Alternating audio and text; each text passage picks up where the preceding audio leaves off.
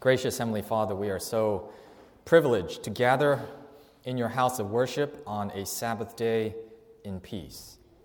Lord, we know that many of our brethren around the world and even in this country do not have the luxury. And so we pray right now that your Holy Spirit may fill us. May we be grateful for the blessings you have given to us, but at the same time, may we be ready to respond, to receive the word, and to act according to what we learn. May your Holy Spirit teach us and guide us and open our hearts and minds to receive and accept what you wish us to understand now. We pray in Jesus' name. Amen. So you see on the slide our title, and you see it in your bulletin Our Problem with Authority. When you hear the word authority, what is your knee jerk gut reaction? What kind of feelings? You don't have to answer out loud. Just think rhetorically. How does the word authority make you feel? Does it make you feel warm and fuzzy and cuddly and mm mm mm? Or is it more, are you, are you more like me? I'm going to confess, okay?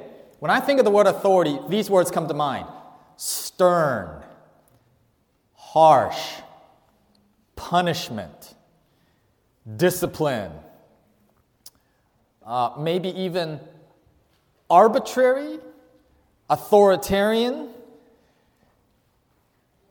Does that resonate with you at least a little bit? The word authority has somewhat of that connotation, at least in this day and age. It's not necessarily a positive, warm, cuddly feeling, right?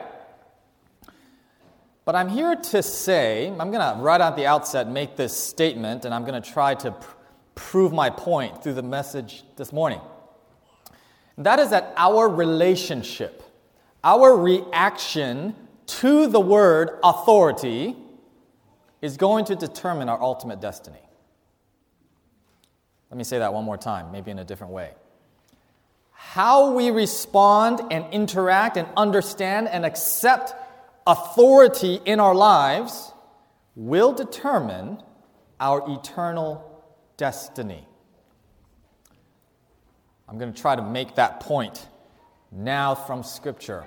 But think with me for just a moment. Authority figures in our lives. Here are a list of them. What do we think about these authority figures or institutions now? When we hear of the word police, when I was growing up, policemen were nice. We think of them as the people that you can stop on the side of the road and ask for directions, right? Now, I'm not trying to make a political statement, merely describing the spirit of the times. When we talk about police or law enforcement, it's like side eye, right? Like, mm, mm. I'm not going to let my eyes off you type of feeling. And when we talk about border patrol, now I'm getting into hot water, right? It's like, whoa, are we really sure we trust those guys down there? There's a mistrust of those authority figures in our lives. What about the government? It's almost like a running joke, right? The government, so inept, always corrupt. How do you, it's like the joke, how do you know when a politician is lying? If their lips are moving and words are coming out. That's how you know. So, you know, we have jokes like that, and what does it reveal about our undercurrent, the undercurrent in our understanding about government as an authority figure? It's like rolling of the eyes, right? What about rules? You know, there's this idea now that rules are there to be broken. Or at the very least, they're there to be bent, to be tested. Authority is to be questioned. What about parents? This is a fun run. If you've ever watched any sitcom, television show, Disney movie maybe, have you ever noticed that parents are always the ignorant the stupid ones that just don't get it. Have you ever noticed that? Like parents, especially the dad, and now that I'm a dad, I, I take umbrance at this, okay? The dad is there for the comic relief. He's the bumbling fool, right, that has to be set right by you know, either the mom or the rebellious children who always are the heroes of the story. There's this undercurrent that is being portrayed, or parents are being portrayed through this societal view that parents as authority figures are at best comic relief. Let's just write them off. Parents are so out of touch. My parents don't even know how to use Instagram. I mean, come on. How can I take them seriously, right? But what about the church? Religion. You've heard, of, you've heard the saying, well, I'm spiritual, but not religious. You know what they're saying when people say that? Well, I believe in having a spiritual life, I believe in having, you know, faith and all that, but I don't believe in organized religion because it is merely a system of control that I don't accept. An authority figure in my life that I do not accept. And so, religion, at the very, uh, in society, particularly here in the Western world, is being portrayed as a system to control the minds of the weak. If you are enlightened, if you are smart, if you are independent, you're not going to fall for that garbage, are you? Religion is there just to keep control over our young people so we can tell them what to do. Authority in our society today, in short, has become a bad word. And it is now placed in opposition to the ideas of individuality, liberty, equality, uh, fighting for injustice, independence, right? That's the American spirit. As if those things are mutually exclusive. They don't have to be. But fighting against one seems almost automatically like we have to discard the other. Accepting authority in our lives now is like a sign of weakness, a sign of giving up our rights. When in actuality, and this is really my thesis for this hour, is that authority, let's see here, is the core issue in the great controversy. It is the absolute foundational issue. And that is why I'm, I'm here to say our relationship with authority, particularly godly authority, is going to determine whether we're on the right side of the gates of the New Jerusalem. So, why or how can I know this? Well, let's begin at the very beginning, shall we? Let's go to Isaiah chapter 14. Isaiah chapter 14, verse 12 and 14. We know this story well. How art thou fallen from heaven, O Lucifer, son of the morning? How art thou cut down to the ground, which didst weaken the nations? For you have said in your heart, I will ascend into heaven, I will exalt my throne above the stars of God, I will sit also upon the mount of the congregation in the sides of the north, I will ascend above the heights of the clouds, I will be like the Most High. In short, what was Lucifer's problem? He had, yes, an eye problem, but beyond that, all the ophthalmologists, optometrists rejoice. But the problem with himself is he wanted himself to be the highest authority. You see that? He wanted to usurp God's authority. That was the issue. To make this crystal clear, let's take a look at the book, The Story of Redemption, page 15, paragraph 1. There was contention among the angels. Lucifer and his sympathizers were striving to reform the government of God. By the way, notice the choice of words. Lucifer and his angels, what did they think they were doing to the government of God? Reforming it. They were not rebellious. We're going to come back to that idea in just a moment. But notice the choice of words, how they think about what they're doing. They rebelled against the authority of the Son. There you have it, in a nutshell, in one sentence, the whole great controversy summed up. Sinners, Lucifer and his angels, and later on humanity, rebelling against authority of God. But specifically, Lucifer had a problem with a certain member of the Godhead. Which one was it? The Son, or Christ. The issue in the great controversy is the authority of the Son of God. Lucifer looked at him and said, I'm not bowing down to him. I'm just as good as him. So I am going to masquerade my crusade to uplift myself under the pretext of fighting for the liberty of the angels against this tyrannical man called the Son of God. Rebellion, this is my point, rebellion always has a compelling pretext. And this is an important point. Because if you went up to Satan or Lucifer back then and his angels and you said, Why are you rebelling? we already saw, they will say, We are not rebelling. The rebellious never believe or think that they are rebelling because a rebellion must always have a compelling pretext to cover up the real underlying motive. Let me make this abundantly clear. Let's take a look. Next, uh, or this is the previous page in Story of Redemption, page 14. He, meaning Lucifer, told them, the angels, that henceforth all the sweet liberty the angels had enjoyed was at an end. Because Jesus, or the Son, Christ, was being lifted up above them. For had not a ruler been appointed over them to whom they would henceforth yield servile honor? He stated to them that he had called them together to assure them that he would no longer, or that he no longer would submit to this invasion of his rights and theirs. You notice how this rebellion was couched. The motivation that was galvanizing the, the angels on Satan's side was we have to right this wrong. We have to fight for our rights. There is this injustice in the government of heaven that must be made right. Satan continues that he would never again bow down to Christ, that he would take the honor upon himself, which should have been conferred upon him, and would be the commander of all who would submit to follow him and obey his voice.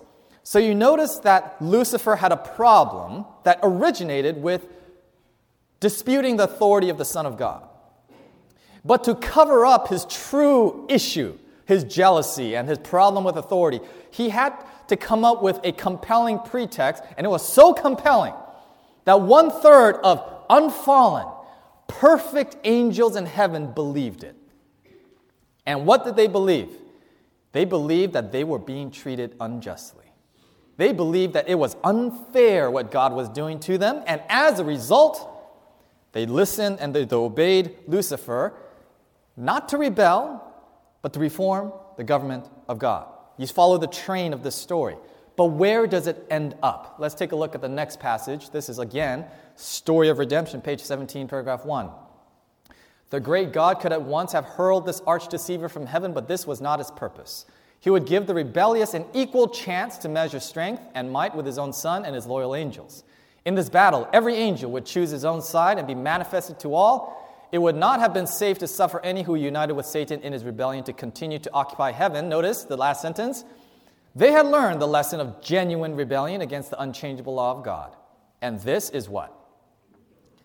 Incurable. How would you feel if you went to see the doctor and he says, I'm sorry, I, we have discovered that you have a tumor in your chest and it is incurable? That would be the worst thing ever. That would be the last thing you want to hear. But notice carefully genuine rebellion is a disease that is incurable.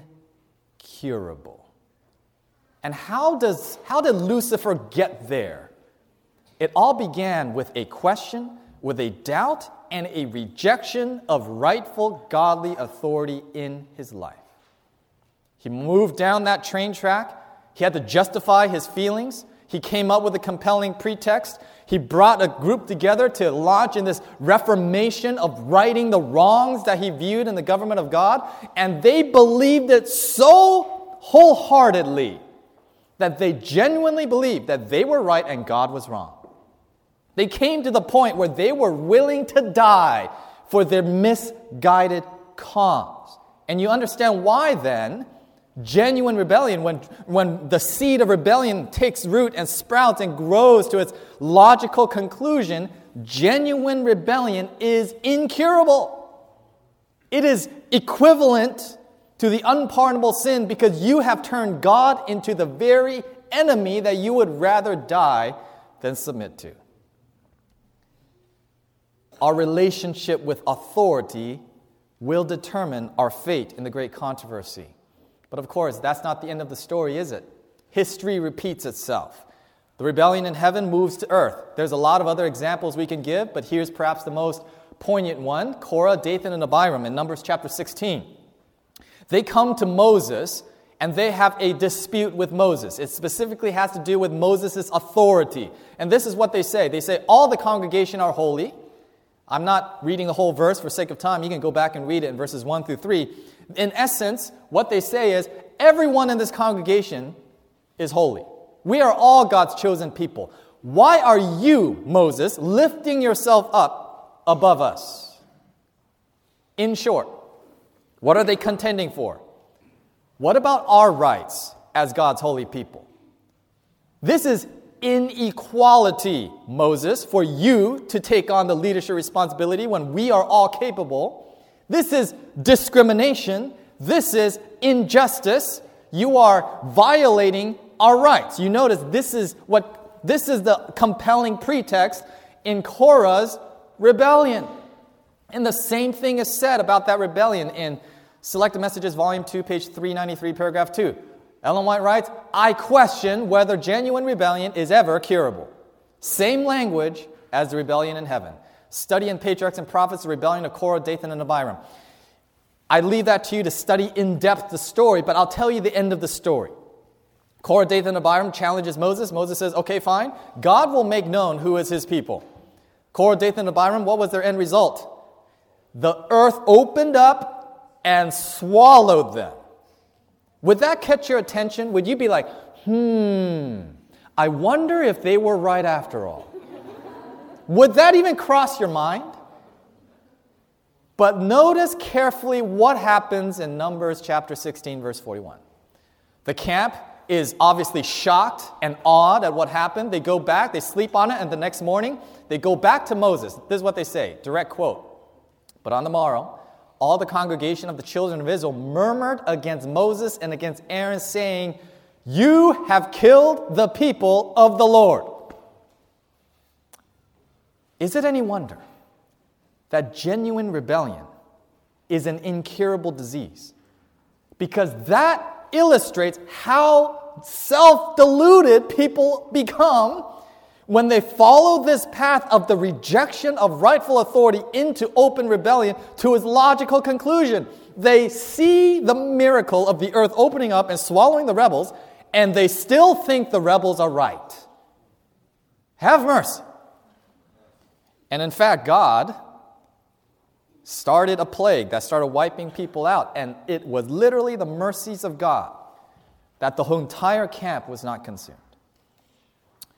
We look at these stories and we think, wow, that is terrible. That is horrible. And what are we trying to say? This is actually Satan's end game. That's what we're trying to say. Okay, let's take a look 4T, Testimonies for the Church, Volume 4, page 211, paragraph 1. It is Satan's plan to weaken the faith of God's people in the testimonies. Next follows skepticism in regard to the vital points of our faith, the pillars of our position, then doubt as to the Holy Scriptures, and then the downward march to perdition. Then the testimonies which were once believed are doubted and given up. Satan knows the deceived ones will not stop at this, and he redoubles his efforts till he launches them into what? Open rebellion, which becomes incurable and ends in destruction. So, why am I bringing up all these stories in history? It's because that's exactly what Satan is trying to do again. What the script that played out in heaven, it worked in the camp of Israel, and Satan knows it will work again. And that's his point. His end game is to lead you and I to get to the point of open rebellion because he knows then we are incurable. But where does it all start? Where does it all start? A subtle doubt a little bit of discomfort that leads to rejection and questioning and throwing and casting off of rightful authority in our lives. But when we think about it, there are only two options when we face authority. When we are faced with authority figure in our lives, it is, a, it is not a neutral term. You can't have no reaction. You are forced into a reaction if you are placed in front of an authority. And this is why we have to choose. This is not a matter of, oh, I'll just wait on it, I'll sleep on it. Maybe someday things will work out. No, we're going to have to choose. If there is an authority figure that is presented before us, we have the choice to either rebel, like Satan did, or to submit. There is no middle ground. But the human race, we have an interesting way of thinking. And this is what we think I'll submit only if I agree. if you convince me, then, like, we're trying to be like, we're reasonable here. Just convince me. But listen carefully. If we agree, we're not submitting. If we agree, we're just going along with what we already believe. You understand that when we talk about having an authority, the idea of submission, it is predicated on the fact that there's a disagreement. If there's no disagreement, there's no submission needed. You understand? The issue of authority is solely, almost exclusively for the reality of when there's a disagreement between two parties, the authoritative party is the one that gets preference. And so it is sort of a crazy notion, but when we think about God and what He tells us, we don't have to agree to submit. And in fact, there's another word. There's another word that we like to use in Christianity that really sums up the essence of the Christian journey. What's that word? Surrender. We've heard that word, haven't we? God must be allowed to be God in our lives. God is the ultimate authority, and by surrendering to Him, what are we doing? We are, in essence, saying, We do not accept Lucifer's lie that God's government needs reforming. We are saying, in surrendering our lives to Jesus, that we disagree and we disavow the rebellion that started in heaven. And what does that mean? It means, God, I don't really need to understand everything. I don't need to have all of the reasons make sense because I get it. You are God, I am not, and I am in a better position when I just simply surrender all to you. So, in the Christian life, we love to say Jesus is our Savior. Everybody loves having someone take their place, right, when there's a penalty. Oh, he's going to die, so I don't? Of course. Wonderful. But there's a second half to that. That's only half the gospel. Because what else does Jesus have to be? He has to be Lord. I don't know if, you know, maybe sometimes we think like, you know, the Bible terms don't really equate to real life. But what does it mean to have a Lord? To have a king? To have a ruler? To have an authority figure in our lives that we submit to? That's what it means when we say, I accept Jesus as my Lord and Savior. It means I accept His sacrifice on my behalf, and then I'm going to do what He tells me. That's Christianity. And why must that be Christianity? Because that is the fundamental underlying issue in the great controversy. There was a being in heaven that said, I'm not going to do what you tell me anymore. And the only way that we can make it back to heaven is we, at some point, are going to have to say, you know what? I'm not going to have it my way. I'm going to have it your way, God. That's called the plan of salvation in a nutshell. So, how do we submit? Okay, so you say, all right, fine, I surrender, but how do we do it practically? The Protestant reformers had a rallying cry, sola scriptura. What does that mean? It means the Bible and the Bible only as our source of authority. And so the Bible, being the, the clearest uh, communication that God has with fallen humanity, it's His Word. That then becomes how we submit to Jesus. John 17, 17 says, Sanctify them through thy truth, thy word is truth. Isaiah 8, 20, to the law, to the testimony. If they speak not according to this word, it is because there is no light in them. John 14, 15, if you love me, keep my commandments. In short, if I accept Jesus as my authority, I will do what he says. Well, how do I know what he says? Well, he told me in the Bible. Let's read another statement. This makes it 100% clear. Great Controversy, page 595, paragraph 1. But God will have a people upon the earth to maintain the Bible and the Bible only as the standard of all doctrines and the basis of all reforms.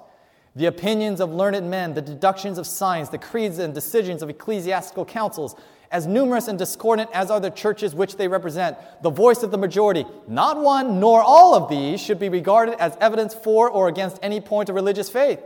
Before accepting any doctrine or precept, we should demand a plain, Thus saith the Lord, in its support. Can we say amen to that?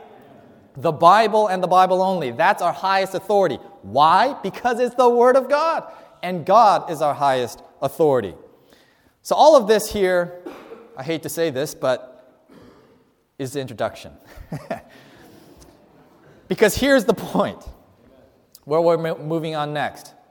And that is that in the Bible, in the written, expressed will of God, God has told us that He has placed delegated authorities on the earth to help us in our experience, in practicing how to submit. Let me give you an example. When I was in high school,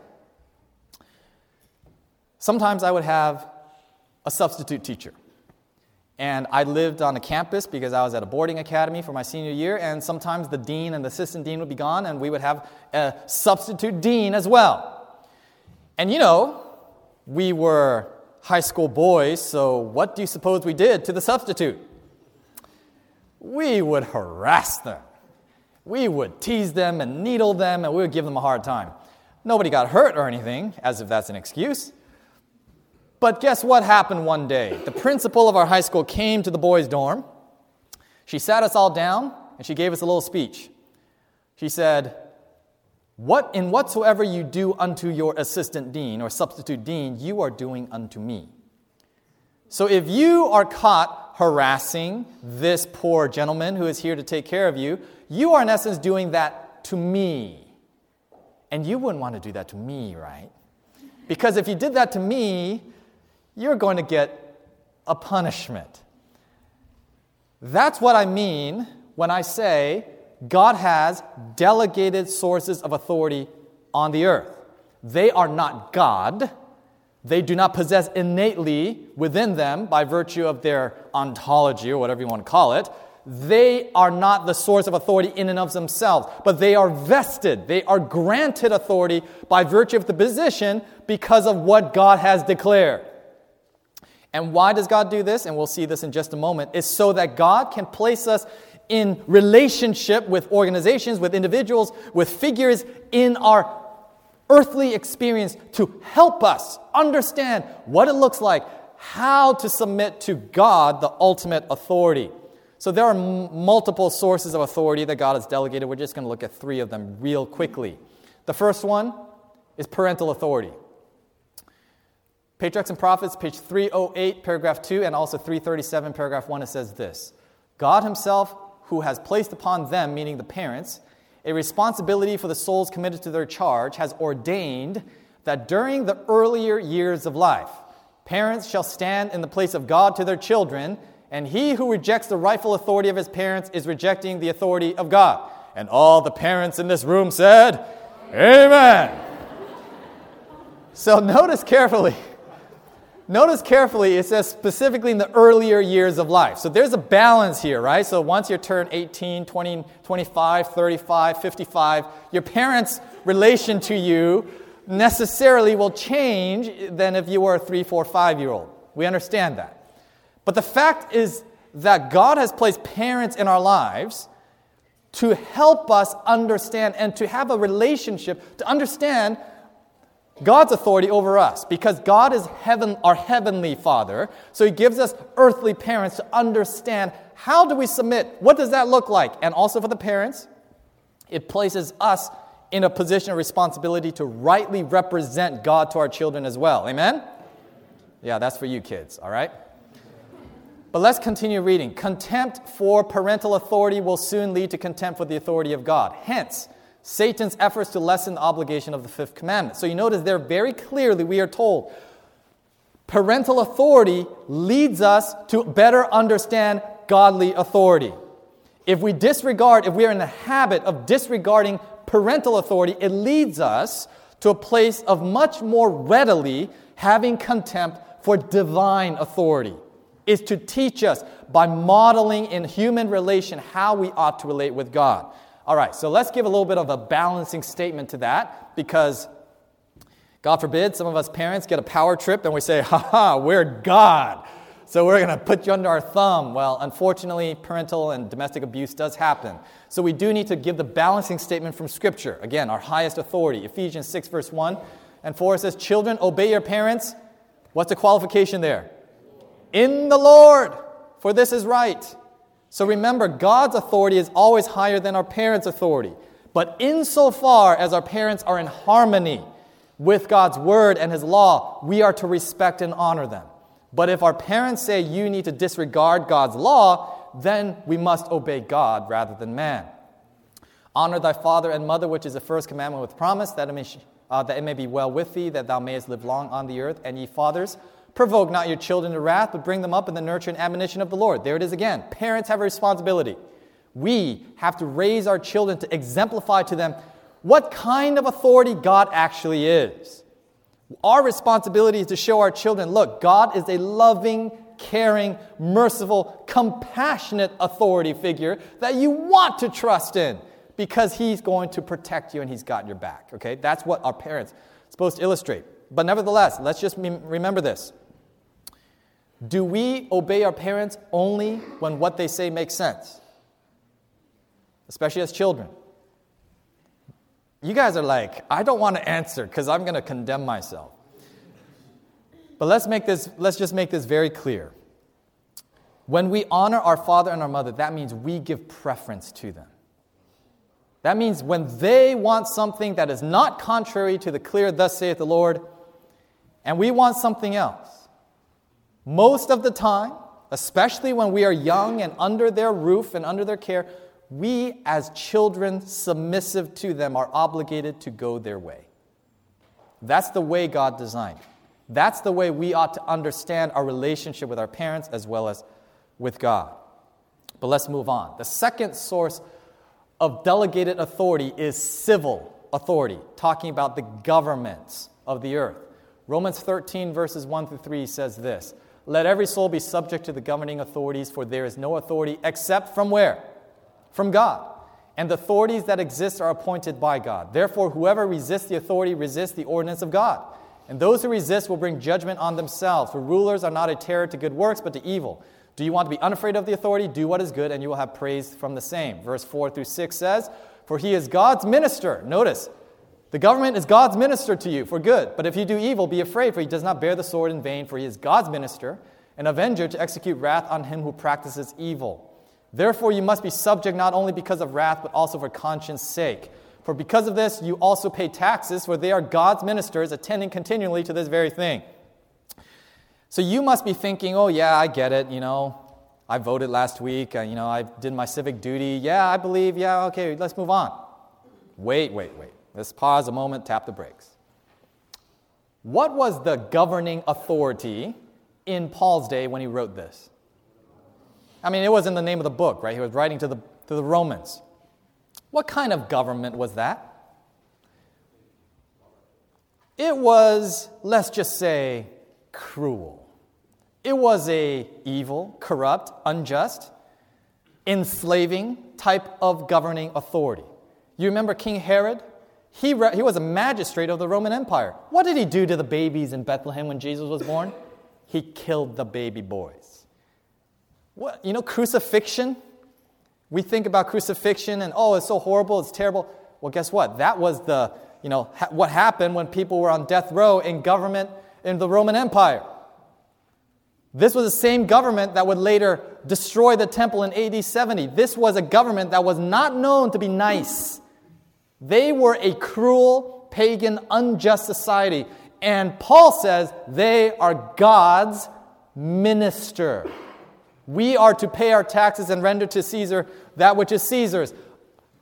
The point is again, when God places authority figures in our lives, it presupposes that there will be times of disagreement. And it means when there's a time of disagreement, we, who are the ones in subjection to those authorities, are obligated to submit. Within reason, we're going to talk about balancing statements later. But it's not just when we agree is why submission is needed. But let's look at that statement now. In Acts of the Apostles, page 68, paragraph 2. We are to recognize human government as an ordinance of divine appointment and teach obedience to it as a sacred duty within its legitimate sphere. Here's the balance. But when its claims conflict with the claims of God, we must obey God rather than men. God's word must be recognized as above all human legislation. We know that the end time scenario is going to be a conflict between the law of God and the laws of the government with a death decree attached to it. So we understand the end time significance of this. But let me make this point clear. When we go to heaven, who is going to be our head of state? It's not a trick question. God is going to be our head of state. And are we going to understand what it means to submit to Him as our governing authority if we don't understand how to do that here? So you see, God gave us parental authority because we are to submit to God as our Heavenly Father. He gave us earthly civil governments to submit to because He is going to be our head of state when we get to heaven as our governing authority. And that was part of Satan's problem, wasn't it? He wanted to be king, not God. So let's move on to our third and final earthly authority today, and that is ecclesiastical authority. Acts of the Apostles, page 163, paragraph 2 says this There have ever been in the church those who are constantly inclined toward individual independence. There's that word again. Lucifer's motive, right? They seem unable to realize that independence of spirit is liable to lead the human agent to have too much confidence in himself and to trust in his own judgment rather than to respect the counsel and highly esteem the judgment of his brethren, especially of those in offices that God has appointed for the leadership of his people. Here's the key God has invested his church with special authority and power, which no one can be justified in disregarding and despising, for he who does this despises the voice of God. Sound familiar? It's like what God said about parents. God has invested the church on this earth, his remnant church of Bible prophecy, the highest spiritual authority on earth.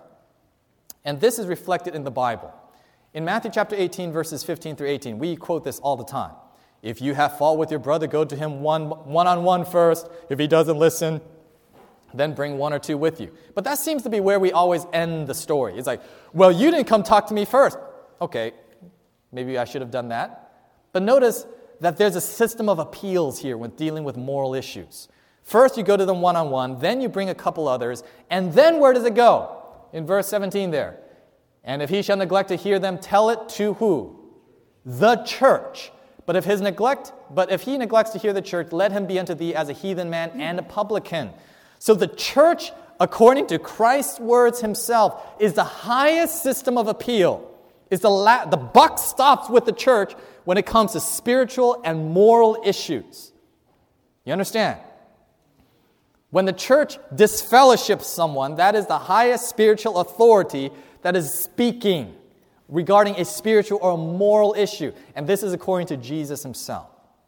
But within the church, within the church structure, there is one body, there is one place in which God has placed even the highest authority.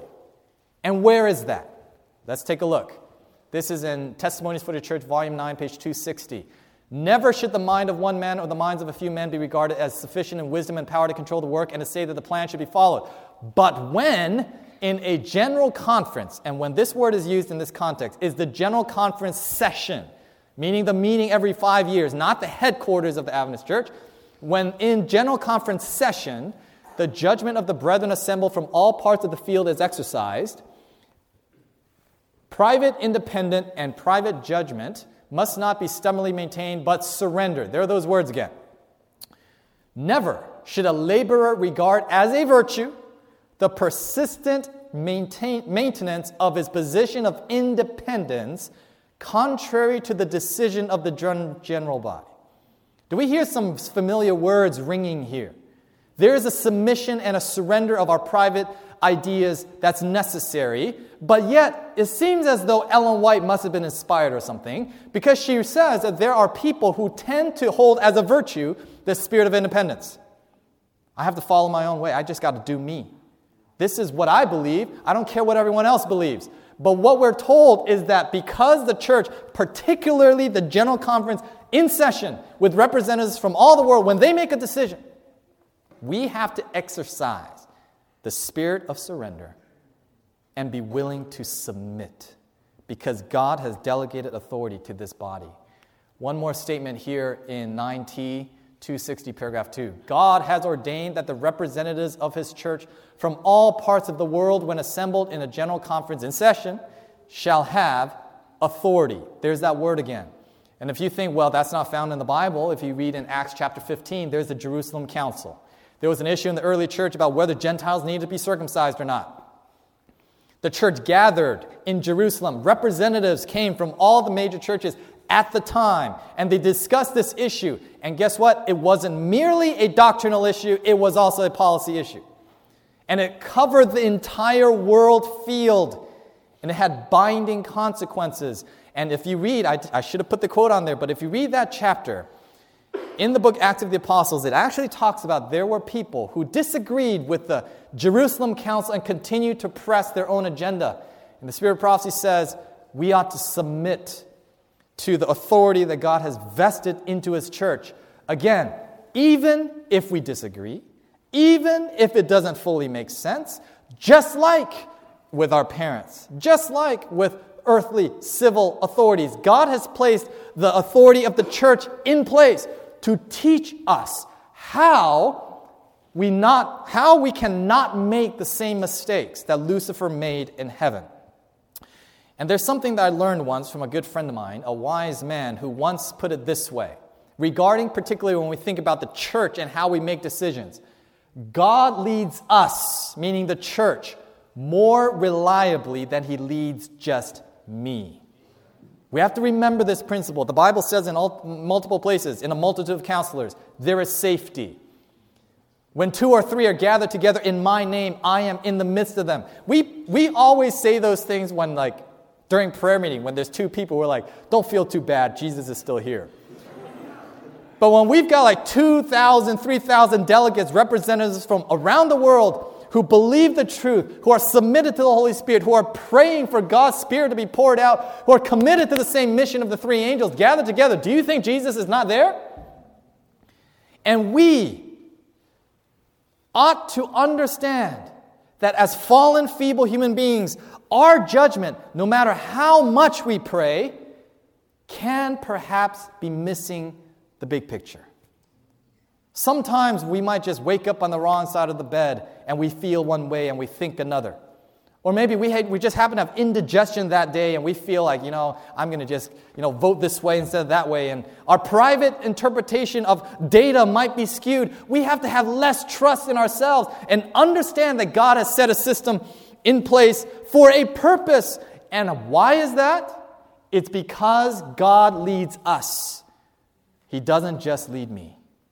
And when a collective body of us are pulling together for the same mission, I have to submit that perhaps there are certain things I don't fully understand, but in my personal relationship with God, in my personal relation to His authority and His delegated authority in my life, I want to be sure that I am not inadvertently planting the seed of rebellion that might take root and grow and end up where Lucifer ended up.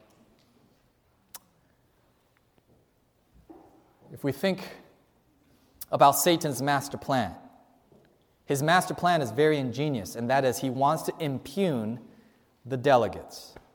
He knows that there are earthly delegates that God has placed as representatives of himself in our lives on the earth.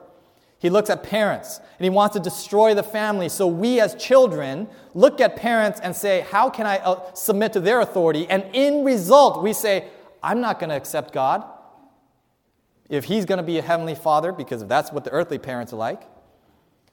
Civil authority, of course, we see corruption in the, in the governments, we see injustice being done in society around us. We should do what we can to, to rectify those things within reason. But Satan's master plan is to cause us to doubt, to question earthly authority, so that in result we have contempt for divine authority. And the same goes in the church. When we look at the church and we see people claiming one thing and doing another, and we see church leaders that say one thing and do another and don't live up to the high calling. And we have disgruntlement. And we hear all of these fights going on in Facebook and online. And we're wondering, what is going on? We begin to have doubts about the authority figures that God has placed in our lives. And Satan's master plan is to plant that seed of rebellion that he had. So that inadvertently, perhaps for with a zeal that is worthy of a better cause, we pick up the false pretext that gets laid down, thinking that we are fighting for the cause of right, for justice, for liberty, and the pursuit of happiness. when in actuality, we are kicking against the pricks. When in actuality, we are actually on the wrong side, rebelling against the very authority figures that God has placed in our lives to save us. May the Lord have mercy if that is where we find ourselves. But I want to remember that two wrongs don't make a right. Just because we have had imperfect examples of authority in our lives, it might make it difficult, but it doesn't justify us disregarding what God has said. We have to remember it might be difficult. We, some of us have more disadvantages than others in this regard, and I understand. But we just have to understand the fact that just because we have imperfect, perhaps abusive, and poor earthly examples of, of authority, it does not exclude us, it doesn't excuse us from disregarding God's rightful authority. And I want to remind us of our mission. Our mission is to take the three angels' messages to the whole world. Notice what the first angel says. We'll skip right verse to verse 7.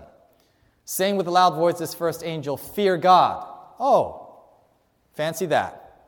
The very first thing in the three angels' message is to replace God as rightful authority in our lives. Fear God. He is the ultimate authority. That's what it means.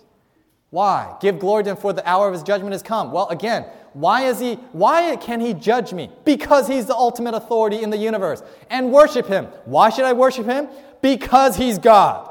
And he is the authority that made heaven and earth, the sea and the fountains of water. The great controversy began with a question mark on God's authority. It blossomed into full blown rebellion that God says is incurable when it runs its course. And so that's why the three angels' messages, the final message that's going to prepare the world for Jesus to come, at its core, right at the outset, God says we have to get this thing right. God must be placed back into a, his rightful place as the ultimate authority in our lives, or else none of the rest matters. And how do we do that? How do we do that? The key is we must, as a people, show who God is. If we in this room are in a position of authority over someone else, maybe we're a teacher or leader or parents or in some other position of responsibility, it behooves us to understand that we have the sacred responsibility of demonstrating to the people under us what it means to submit to God, who God is like, to draw them so they understand it's not a harsh, authoritarian, stern, you know, arbitrary type of authority that I'm accepting in my life.